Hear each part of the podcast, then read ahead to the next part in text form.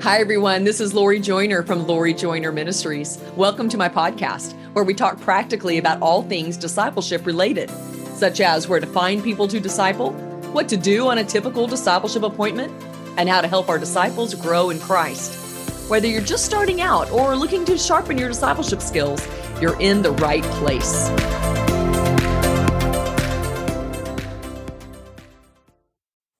Well, hey, friends, it's Lori Joyner, your discipleship coach, and I'm so glad you've tuned in to the season finale of your Discipleship Coach podcast.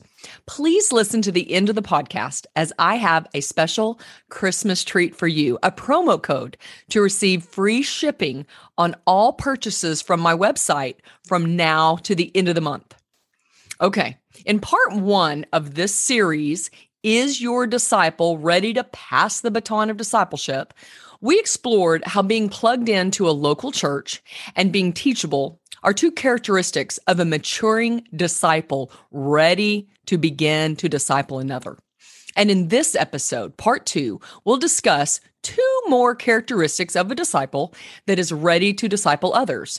Those two characteristics being reliable and being outreach oriented. So let's break down the first reliable versus unreliable. Okay, because if you're meeting with a person that you cannot count on, they're just not ready to take on this stewardship to disciple another person just yet. So, if on an ongoing basis, your disciple texts you and says, Ah, something came up and I won't be able to meet for a discipleship appointment today, or maybe doesn't respond back at all when you're trying to confirm with them about your upcoming appointment, or just may not be at a place in life where they're just stable enough to have a predictable schedule maybe because of work or or uh, a health issue or maybe children. They're just not ready to be pushed out of the nest just yet to disciple somebody else. While this disciple might have good intentions they're just not in a stage of life where they're able to commit to discipling somebody else. On the other hand, this person might just be undisciplined in time management or simply does not prioritize discipleship in their schedule. You know, if something else comes up or they need to bump that for any small reason, they're just not ready. Bottom line, if she can't keep a commitment to you, she may struggle to keep it with somebody else she's discipling in the future. And that just won't have very good ramifications.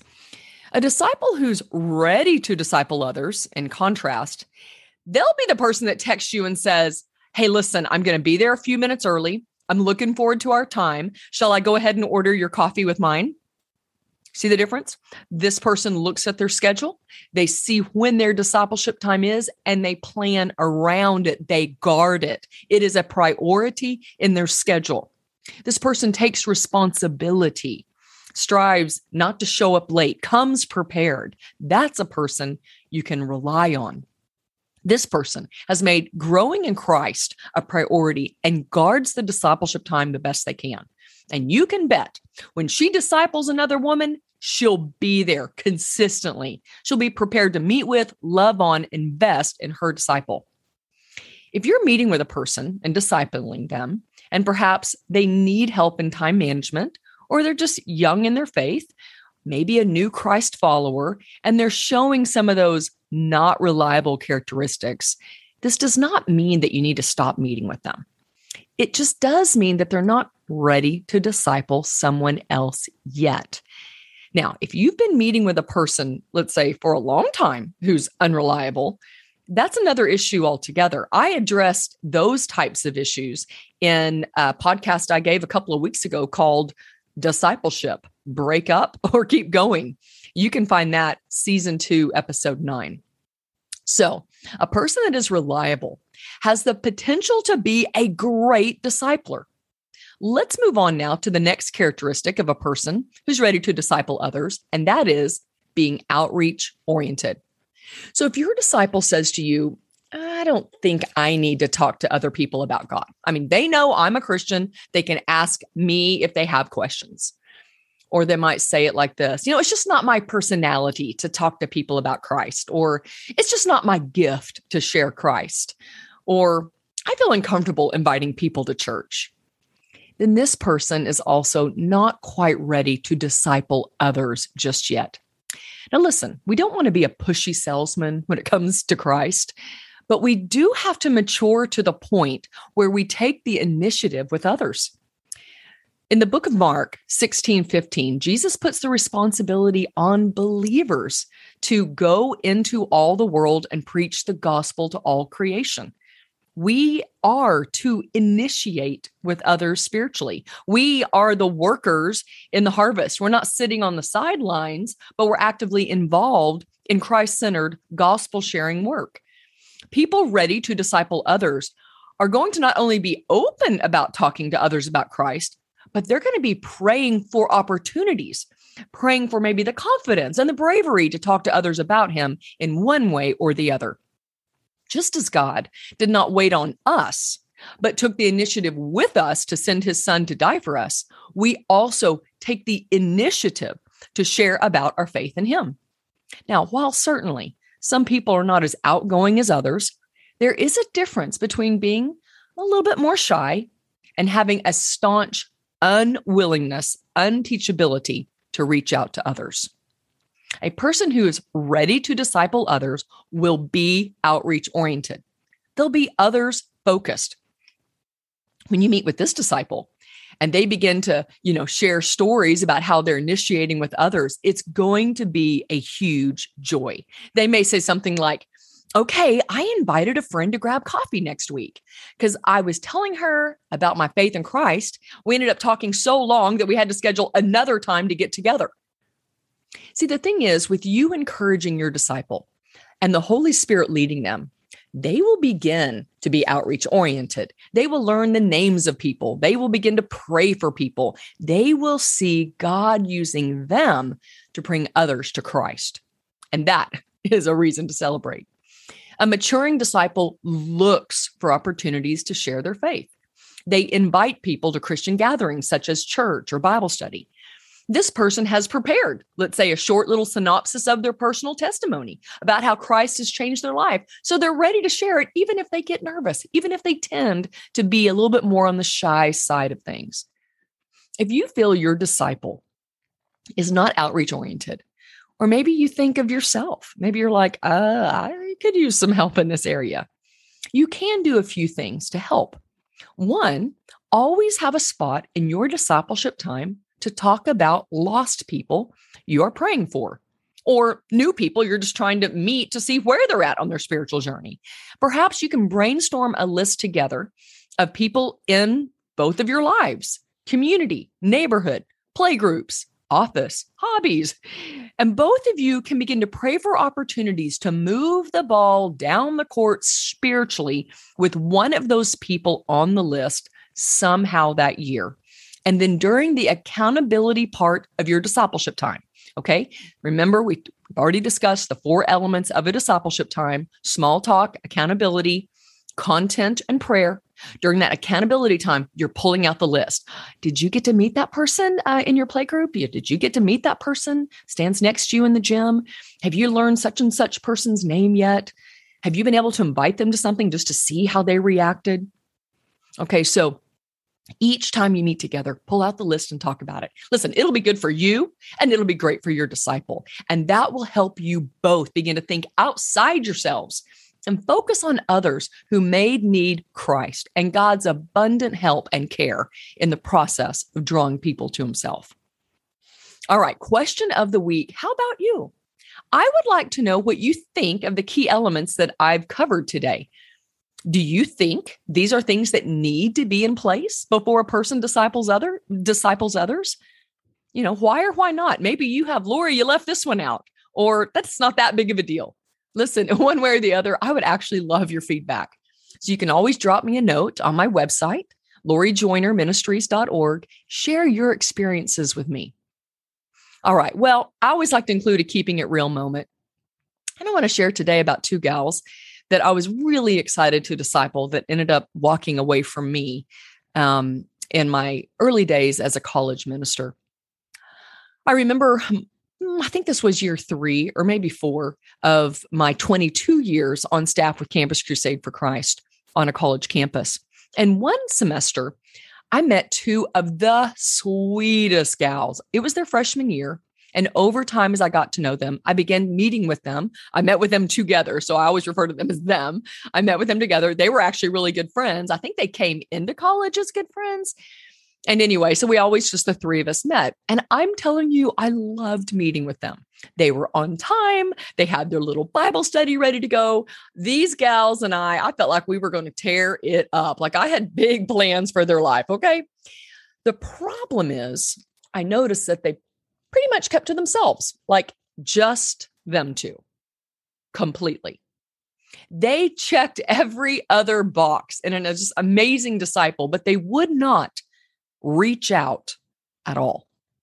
And I began to feel their resistance little by little as I would mention that, hey, you know, Cru's going to have this big meeting, this outreach. Uh, maybe I'd describe kind of what it's going to be about. And hey, could we brainstorm together? Maybe people you could invite from your classes or from some organizations you're getting involved in on campus. And they literally would not write one person's name down. They either could not think or would not think of anyone to ask to come to the meeting. When I first talked about the fact that, you know, our time on earth is limited and we are God's workers in the harvest field, they would not or could not see how that applied to them. I eventually asked them just in general about this area, and they flatly said, This is not us. They are not outreach minded. They would not be I mean, it was a pretty firm line in the sand. Now, I'm not saying they were just like, you know, we just get nervous or we're a little fearful. Lori, we need you to hold our hand. We just need more time. Those kind of things I can totally understand. Hey, I'm the most outgoing, probably outreach oriented person I know. And I still get nervous too. Okay. So, how much more somebody that might be young or maybe not as outgoing as me? So, I have much grace here. But that was not the case. They didn't even seem teachable in this area. Our discipleship didn't last very far past that year. I actually don't remember the exact specifics of how our discipleship time ended. I don't know if I pushed them into just a general Bible study so I could focus on people that wanted to reach others for Christ. I actually can't remember if they maybe said to me, um, you know, we're kind of done here. We're going to move on to our church or another Bible study or something like that. I, I just don't remember, but I know that it didn't last. And I remember that being a key issue. My sincere hope is that they matured in this area and that God used the short time I had with them in their life later on. My friends, Jesus is meant to be shared. The lost and broken and dying world we live in is in desperate need for the love and the hope and the forgiveness found in Christ. People are filling the God shaped void in their heart with temporary things that do not last and often cause scars and pain. Disciples cannot simply be okay with just meeting together. There has got to be an outreach orientedness in our lives and in our discipleship time. If we don't teach this and model this and ensure that it's transferring to our disciples, well, then how will they ever model it to others down the line? Let me pray. Lord Jesus, we need your help in this area because you are worthy of being shared with others. And so, Father, I pray that as disciplers, we would continue to grow in this area, break off the fear of man, have our eyes open, our antennas up, looking for the divine appointments and the open doors of opportunity you are giving us to share your love with the people around us. Lord, I pray that we'd be great models of that as well to our disciples. Father, I also pray just for the us and the maybe the women we're discipling that they would grow in their ability to be reliable that their yes would be yes and their no would be no that they would prioritize discipleship so that they could in turn disciple others. In jesus name i pray. Amen. All right friends. Well i mentioned that this was the season finale of season two, Your Discipleship Coach podcast. I am so thrilled you've been on this journey with me. And as a special treat, you can go to my website now, lorijoynerministries.org, and use promo code free ship That's all caps F R E E S H I P, free ship to get free shipping on all my discipleship resources. It's just for this month. It ends on the last day of December. But hey, don't wait till the last day. Why not use some of my resources as Christmas gifts, stocking stuffers? For example, discipling women. It's a fantastic gift for all your Christian friends. It teaches how to invest in others spiritually. Then my two Bible studies start here and next steps, foundational lessons for growth in Christ. These are the actual Bible studies that you need to for sure have done yourself. But why not, as you're going through it yourself, go through it with your disciple or your small group? Those books are never books to sit on a shelf. Once you've gone through them, you have the confidence to go through the book with others.